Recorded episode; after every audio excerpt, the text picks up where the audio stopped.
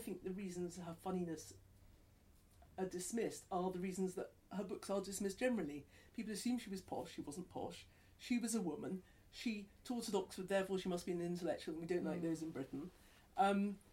So, you know, why would you want to read a book by a posh female intellectual? What a stupid idea. But actually, she was really funny and really fantastic.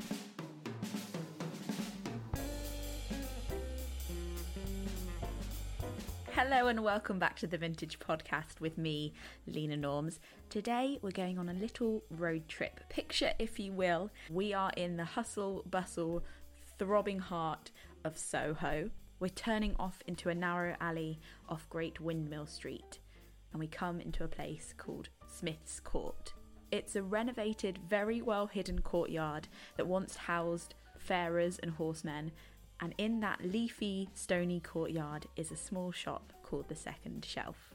It's painted a warm red on the outside, and in the window you can see hundreds of books by women. There are little lights everywhere that you can see coming through the glass, and a hum of chatter fills the air. We are off to an Iris Murdoch event at The Second Shelf. Alison is the owner. She's going to tell you a little bit more about the shop. But here at Vintage, we are celebrating 100 years since Iris Murdoch's birth. If you don't know that much about Iris Murdoch, that's okay. That is why we're here. She was an incredibly funny, submersive and fearless philosopher and writer in the 20th century. She was born in Dublin in 1918 and she studied classics at Oxford. She went on to write 26 novels, including the Booker Prize winning The Sea, which we're going to talk about in this episode. And I find that she's sometimes not so talked about when we talk about the literary canon, even though she's had a huge impact on literature today, and she has this amazing, incredible following of readers. I've never met fans like Iris Murdoch fans until I went to this event at The Second Shelf. So pick up a glass of wine, find a seat if you can. It was a lovely, full-packed event in this bookshop. And listen to Alison tell us a little bit about The Second Shelf, and then you can listen to our panellists. Three of our panellists have written introductions to our new editions of Iris Murdoch. Pop over to our Instagram to see the lovely new covers we've given Iris's work. Content warning, their enthusiasm is contagious. So I hope you really enjoyed this discussion and it makes you maybe want to pick up an Iris Murdoch book in future.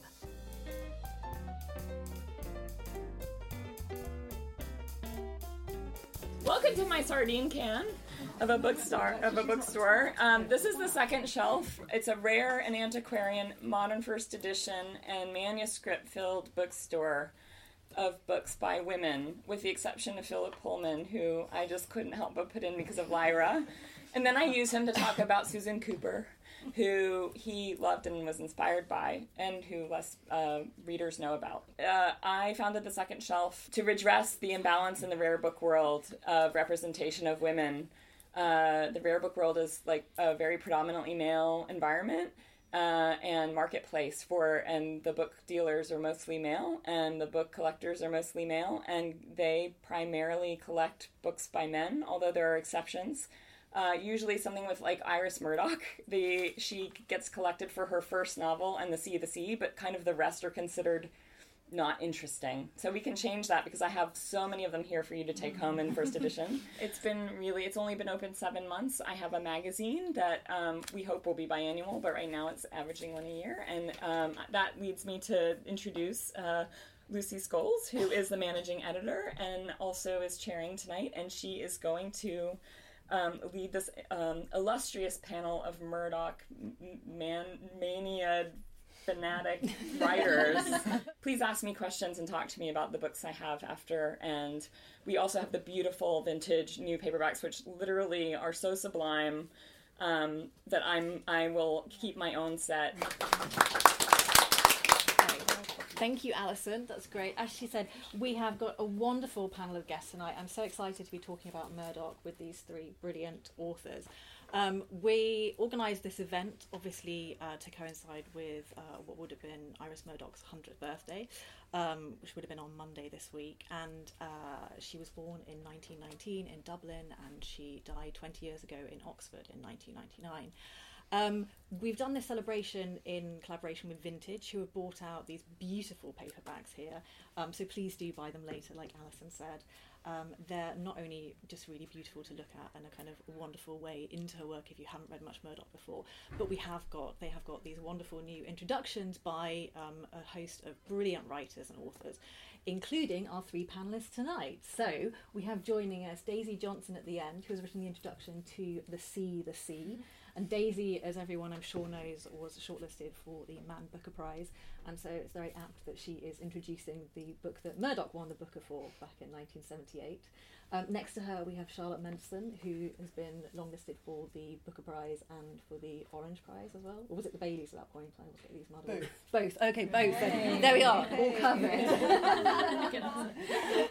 And Charlotte has written the introduction to Under the Net, and next to her we have the author, journalist and broadcaster Badisha, who has written the introduction to The Sandcastle, which was published in 57, is that right? I think so. Yeah, 57, which was her Murdoch's third novel. But I think the best place to start might be with her debut novel.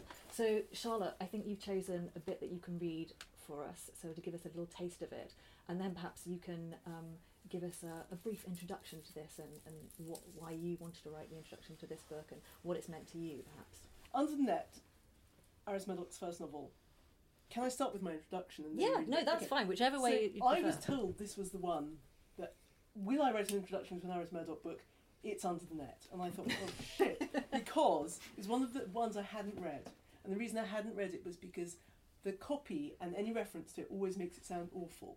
So it's always a kind of brittle, surreal farce with people falling in love with each other all over the place. And I mean, I know that's general for her books, but brittle and surreal, it sounded kind of boring and unfunny and sort of artificial in a really repulsive way. So I thought, this is awful. I really did. I wanted to introduce the ones that everyone else was introducing, but they said, no, you've got to this one. And so I kind of it's true. And I started reading it thinking, okay, that's fine. I can just do an introduction to how wonderful Iris Murdoch is. This can be my springboard. And I know it sounds made up, but this is completely true. I totally fell in love with it because it's actually got so much of the things that makes Iris Murdoch wonderful in a sort of interesting proto-form. So, for example, it's got people who are sort of poorish alcoholics, not posh people in huge Cornish houses. It's got the protagonist coming to realise that the key to happiness and the key to being a decent person is noticing other people have feelings, and also that noticing is the way to stay alive. It's got a really fantastic, quite sexy dog. It's got people falling in love with sort of each other in that convenient Murdoch-y way, but that is actually, although not in this book, I think incredibly queer, which is one of the things about her that's so totally cool. And it's genuinely funny, and I find so few books funny, but I did genuinely laugh at this. And the bit that I've chosen to read is, very, very quickly, is from, of course, near the end, because I'm very difficult.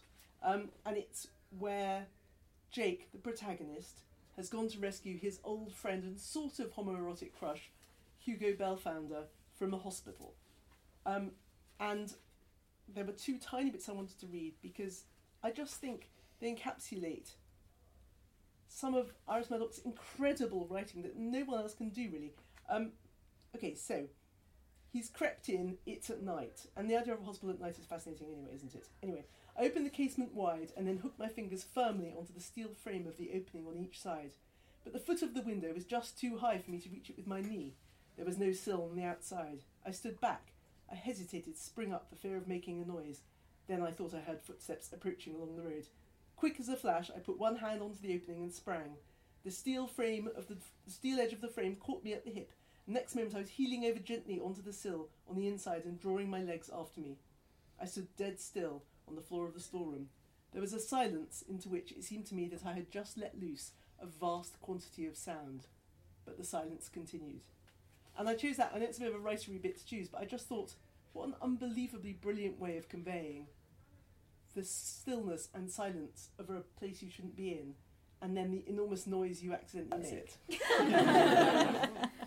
I'm so glad that you chose bits that are funny, though, because I think something that people often don't think about Murdoch being a funny writer. I think the reasons her funniness are dismissed are the reasons that her books are dismissed generally. People assume she was posh. She wasn't posh. She was a woman. She taught at Oxford, therefore she must be an intellectual, and we don't like those in Britain. So, you know, why would you want to read a book by a posh female intellectual? What a stupid idea. But actually, she was really funny and really fantastic. Yeah. Do the other two of you, do you find the funny... I mean, Daisy, you've got the wonderful The Sea, yeah, which has some of the best and quite hilarious food descriptions, I think. This is a much talked about thing in this book, right, isn't it? And, yeah, you know, you mentioned it. I wonder if you could talk a little bit about that. And yeah, I found it so funny and kind of... I think you're saying embarrassingly funny. I think that's how I found, you know, you almost want to have, and I guess the kind of the same way as a film like Duck Soup, you almost want to have your hand over your eyes while it's happening, because you don't want it to happen. And you know what they're going to do, you know, she sets up her characters so well that as soon as something begins to happen, you're like, that's what they're going to do. And I wish I could tell them not to, but and they're kind of rolling towards this awful thing, which is hilarious and so painful at the same time.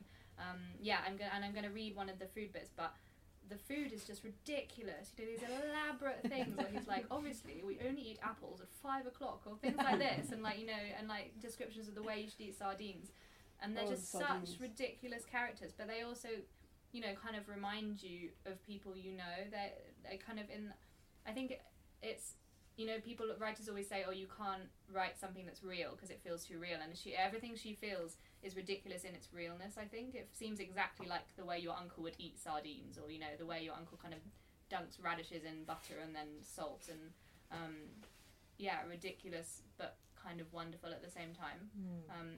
And talking to my sister before, she kind of said, I just hate all of the characters. The characters are so awful.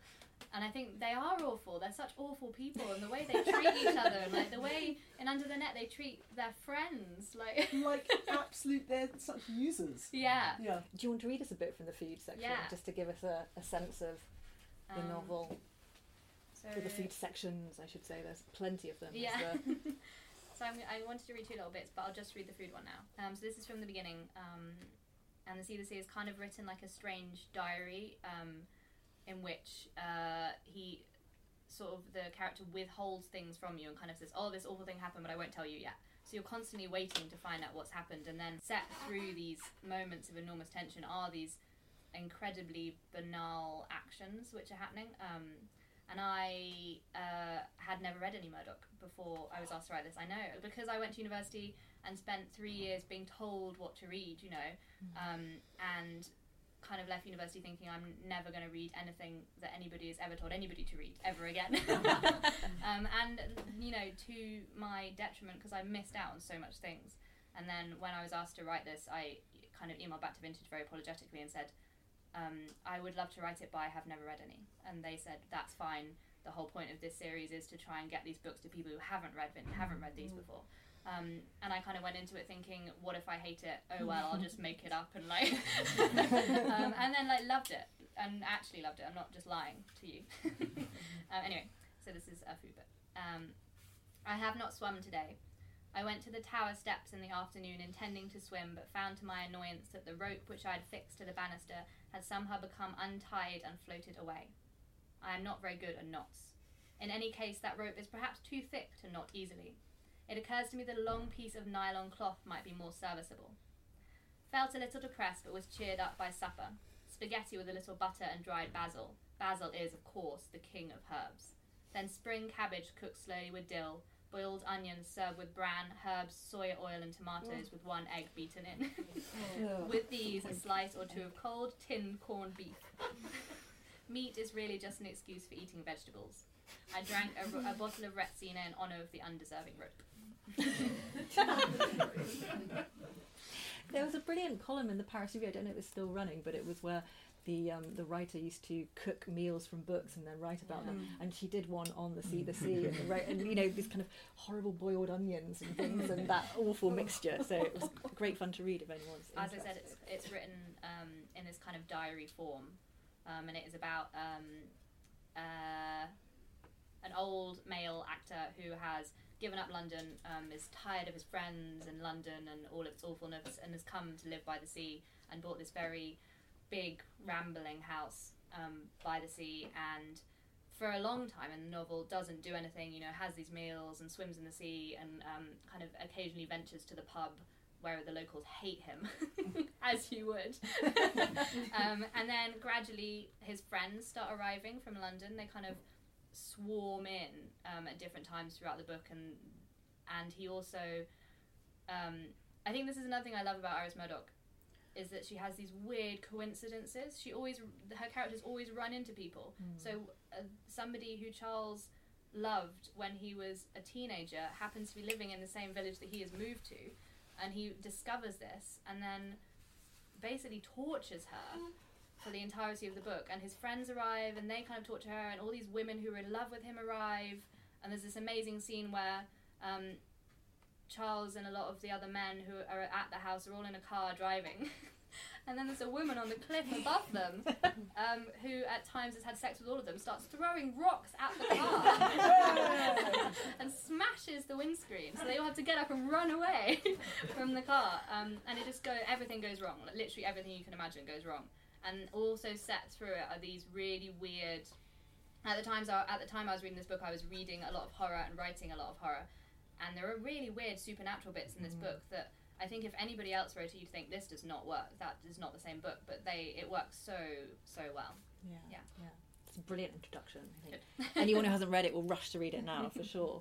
I want to talk a little bit more about her male protagonist later. I think that's definitely something we should discuss, but first of all, Badisha, I would love to know, now I've known the sort of history of the other two's introduction to Murdoch, am I right in thinking you've been a Murdoch fan for quite a while? This was not your first... not my first time at the rodeo. No, exactly. So tell us a little bit about your relationship with her. Really. Briefly, I was a kid, very bored on a summer holiday, and my cousin, whose name is Joy, was a very well-known playwright at the time, and my first memory of him is actually doing play readings.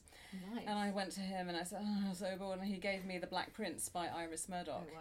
I was 11. I didn't make a huge amount of sense at the time. I didn't quite log all of the finely layered references. But you knew something was good about it. Yes, absolutely. I absolutely remembered the incredible storytelling and sense of clarity, and I feel that that's what's lost in an understanding of Murdoch. Mm-hmm. So she is sunk into this very unfair post-war literary gloom where people say, well, you know, the literature of the time, the post-war period, it was very experimental, it was very intellectual, they were doing all this experimentation with form, and then the subtext is, and that's really interesting, but that doesn't make the books readable. Yeah.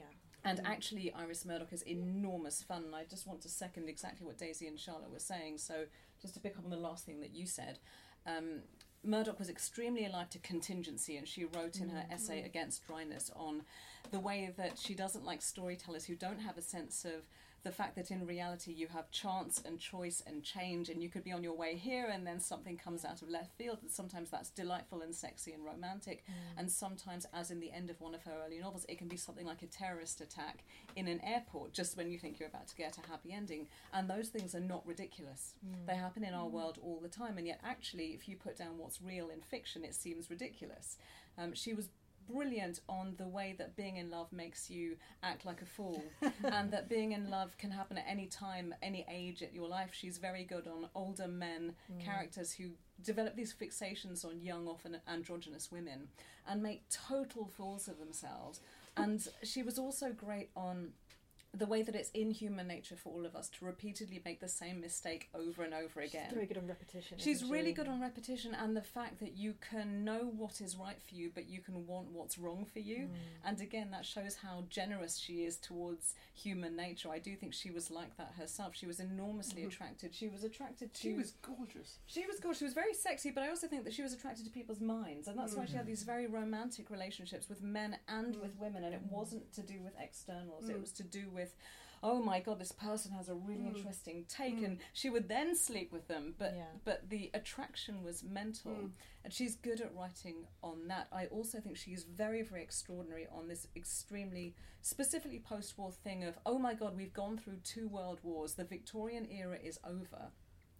There's no God, or if there is, it's a vengeful Old Testament God. How do I create a sense of spirituality and peace? And that's why you have her character, her novels, particularly the mid-period novels, I think from The Bell, actually not even mid-period, from The Bell onwards, are full of spiritual seekers, and they're trying to create a lay community. You have lots of closeted gay priests and who are trying to find some way of exploring their sexuality, but also absolutely legitimately trying to find a sense of godliness or spirituality. You have lots of communities which are like religious communities, but they're not, so there's no God at the centre, and that's why she's interested in the idea of good. And of course she was a moral philosopher, and that's a very Platonic idea, that you can find balance within yourself. And as we see again and again, the characters fail, but in a really human and really predictable way. In her novel A Fairly Honourable Defeat, it's named after the idea that when good and evil face off against each other, evil always wins,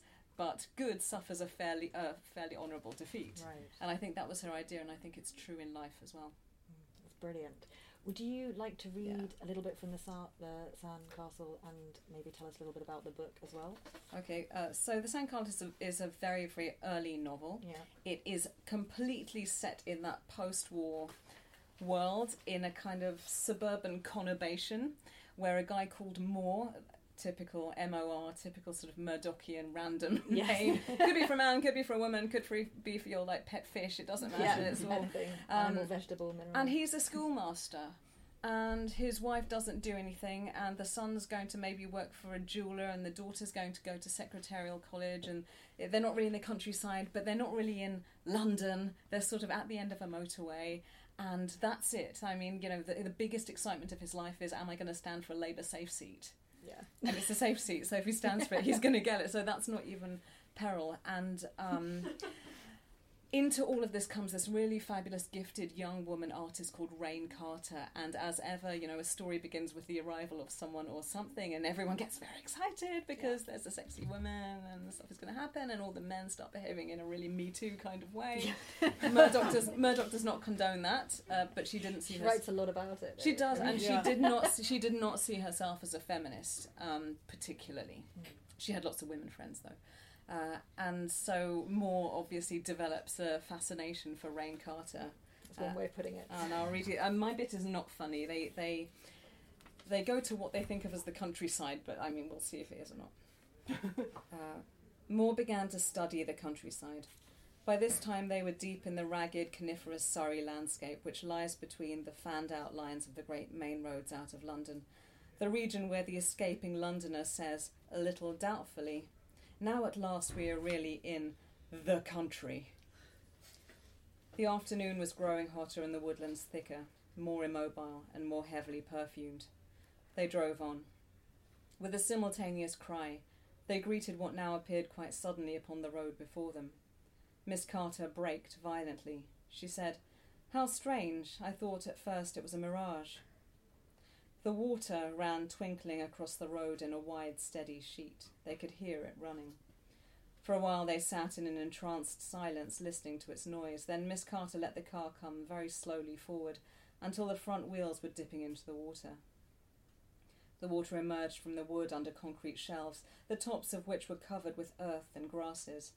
Beyond this, the trees were thick, and it was impossible to see what was happening to the river. The engine was almost noiseless now, and above it rose the massed hum of the woodland on a summer afternoon, a dazing sound that confounded itself with silence. It was as if, since they had passed the white gate, they had entered another world. The spirit of the wood pressed upon them, and Moore found himself looking from side to side, expecting to see something strange. The path was well kept and closely covered with fine grass, and someone had cut the bracken back on either side. All the same, the ferns and the wildflowers were close enough to the wheels of the car to touch them as they passed. Miss Carter stopped the car suddenly. She spoke in a low voice. "Would you like to drive?" And that's the bit where, like, you know, it's like a meet cute. They have a magical afternoon. Yeah. And in Murdoch, water always signifies virtue and sensuality. You have lots and lots of repeated characters, particularly in the mid-period novels, who love to swim naked in rivers, which we know that Murdoch liked to do. So for her, the water symbolises that place which is magical, but also where you're fully yourself. Mm. And that moment is very kind of, it's very classically Victorian, actually, for this novel. It's the idea that there's the city and then the country, and then in a purely Jungian, Freudian kind of way, in the countryside, true emotions are revealed and disguises are actually truthful, and that what happens there is some sort of indication of how you really feel, but you can't take it back with you to the suburbs or back with you to the city. And in fact, that's what Moore discovers, that our fantasy version of life is not congruent, is not compatible with the brute version of reality. The other woman writer that I am tediously obsessed with is Elizabeth Taylor, the novelist, and I think in a really dissimilar way they've both been ignored for similar reasons, as in they both write about sort of the domestic forum. Mm-hmm. They were middle class women. They were in the interwar period when surely you should be writing about war because that's what's important, or post-war period. And, I mean, let's face it, you know, I think still an awful lot of people don't like intelligent women, so why would they want to read a book by one? Mm-hmm.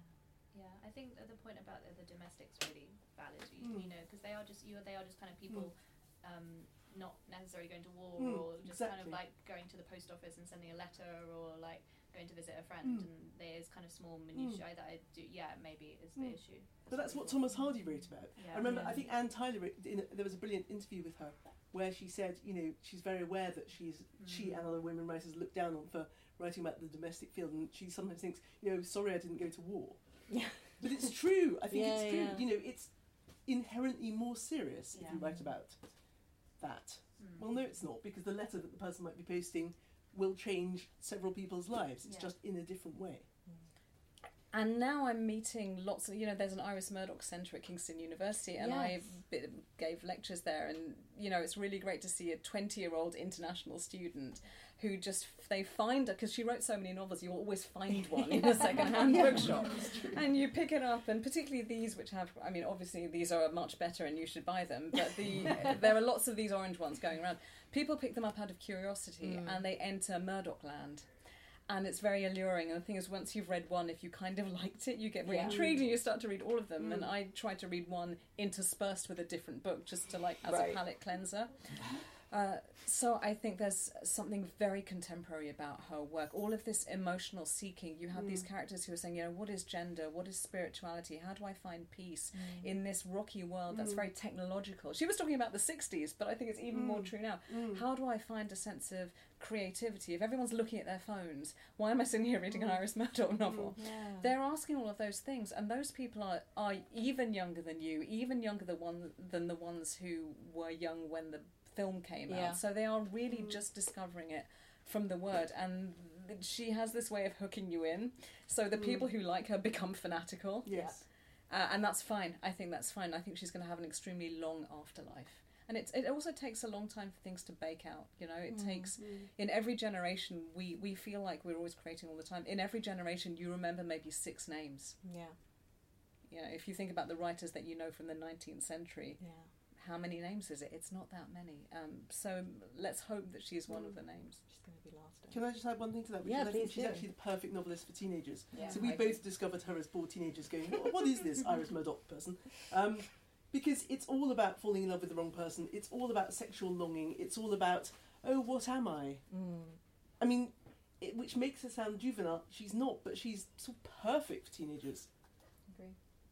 Oh, Iris. Business. Come to us, Iris. We have a seance. She would love that. She would love that. She would be into that. Her cheekbones materialising in the balloon.